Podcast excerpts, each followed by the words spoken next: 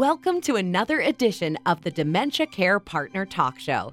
Now, here's dementia care expert Teepa Snow and your host, Greg Phelps. Hello, and welcome to the Dementia Care Partners podcast brought to you by Positive Approach to Care. My name is Greg Phelps, and joining me once again is Teepa Snow. And Teepa, um, there's lots of articles out on elder abuse. They, they're saying it's common, it has a devastating health impact because of frailty, it can fracture families, the healthcare system doesn't always catch it. I mean, where do we go on a topic like this? Because nobody really wants to hear about it. It doesn't. And particularly when it comes to dementia. Um, because dementia is such a challenging situation to be in, um, we are much more accepting of things that in other situations we would consider abusive language, abusive behaviors, abusive techniques. And yet, in care, even in care facilities, room is given because you know people living with dementia i mean you you've got to get them clean and sometimes they'll fight so you just have three people. And it's like so when someone's at home and you know they're they're not taking care of themselves then well you just have to have i mean somebody has to do it because you can't just leave them like that. That's neglect. And so this idea of you've just got to and dementia it makes it hard. So when we get worried about it in dementia frequently, it's because the people are so frail and it feels like it's that's not okay. That's awful. She's a little tiny old lady, or he's a he's a very frail fella. I mean, why are you doing that? That's not right. And so we think abuse when we see a huge difference between those that are providing quote unquote the care and the person receiving the care. But I think when it comes to people who are more able bodied and younger or fitter or still verbal, when it comes to dementia, it's much harder for people to really wrap their heads around the complexity of, you know, this is this is a hard condition to have and to live with on both sides. But we should still be curious about the difference between, I mean, even ignorance, living in ignorance can be abusive. frankly, you know, you know, you can say, well, I didn't know that the dog needs to go outside. And it's like, and, and people would look at you and go, how could you not know that? I mean, how could you not have noticed all he wanted to do is go out because he needs to go to the bathroom or he needs to go out because he's been in all the time and yet people living with dementia you know we we capture them and keep them in places and call it care and yet we're not really tuned into why might somebody need to go out of that space? Why might somebody want that? And and if we keep them in is it safety or is it actual abuse? And i think that's where it gets so fuzzy that we don't have good standard ideas of what to do. So if if I'm going to go in and give care to somebody who has messed themselves and they're not really cooperative i'm going to sort of try and hold them down or get my partner to hold them down or you know uh, granny needs a shower and she doesn't really have or hasn't had one for a while and she smells really bad so we're just going to trick her into going into this room we're going to take her clothes off and drag her into the shower. Mm. is that technically abuse or is that just bad care? I think it's time for us to start seeing it as abusive behavior I mean, I understand that historically we've just said, well, it's not really good care.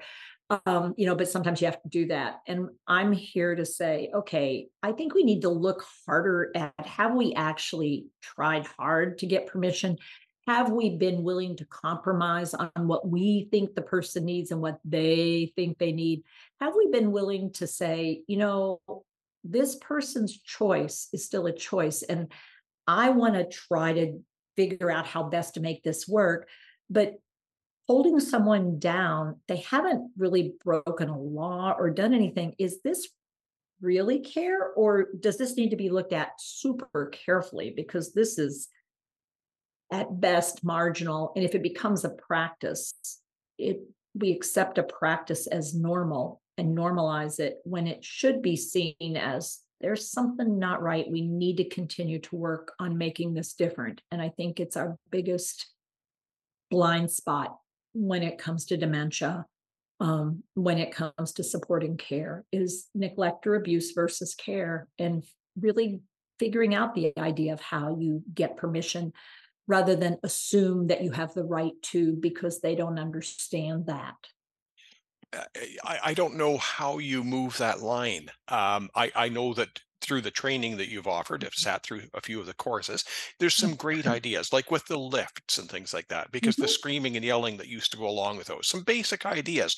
I, I can't imagine what it would be like to just all of a sudden feel like I was floating through the air, sitting there happy as can be, and all of a sudden I'm flying. Well, you know, yeah and and to have people go it's okay it's okay it's no and to basically be discounted as being terrified and i'm terrified you know it's like out of nowhere versus having somebody before we move hand under hand bilateral say we're going to go up here we go here we go okay greg we're going up on three here we go one count with me two yeah we got it we got it we're going to go up because when i move up with you are you flying through air all on your own well, she doesn't understand anyway, Teepa. I'm just wasting my time. uh-huh. That's an easy out. And it's a I, as we say it's a cop out in the old words of my my uh whatever late 60s age here. Um it's a way to justify why i do what i do and i know what i do isn't what i should be doing because she doesn't understand anyway. And i don't think well i don't know. I guess some people still do it to kids it's never been my idea of how children should be managed or handled or how people with disabilities should receive support and care. Um, because you know they're but for you know what go i and i that's a core principle in my life is treat others as you would be treated and it's like yeah i hope nobody ever does that to me so I have a responsibility. We're, we're going to take a real sharp turn here because I, I, didn't intend to go this way, but Mm. all of a sudden we're short of care staff in, in Mm. Canada, the United States, Australia, Australia, Britain. Britain. So now they're taking people basically off the streets. That must warm the cockles of your heart because we're hiring more staff. I mean, so what we're doing is we're throwing people in with minimal, minimal support to understand themselves and what they're getting into and how to do this. And then some of the folks that are already there are worn out, burned out, and cooked to a crackly crunch. And we're asking them to take on new people who know nothing and see what they can do to get them lined up and ready to go after a couple hour orientation. Um, and sometimes not even that, they're on the floor before they know it. And we then want to go back and say, Here, watch this video. And it's like my daily experience puts me in PTSD mode um, because, you know, something really bad happened the other day. So now I don't even know whether I want to do this. And so now you have to have another new staff. So I think for me, it's a mess that's getting worse rather than better if we don't pause and say, there is training that is needed when you're going to do dementia work and it's not it's not rocket science but there is a science and an art and it's very basic stuff but if you walk into that care situation with no awareness no knowledge and no skill it's a recipe for both of you to either end up in abusive situations or end up in neglectful situations rather than in what's designed to be care situations at a decent price tag might i add Back in Mm. the good old days, uh, there was a lot of travel. Teepa Mm. and all of the. Teepaites were out there Mhm. spreading the word, and and I sort of thought there was progress being made, and then along came COVID, and things just, uh, pardon the expression, things went to hell in a handcart, and that's Mhm. kind of the way it is. Yeah. I mean, we're working our way back out and we never gave up and we kept working with groups virtually and it was never you know, it was never perfect. It was never everything it could be, but it was we found people were coming back and going, "Oh my gosh, ah, it worked, it worked." You know, and so we would find that people even virtually with us would come to awareness and knowledge and they develop some skill and they would come back and say, "Oh my heavens, is it as many as we wish it would be? Absolutely not.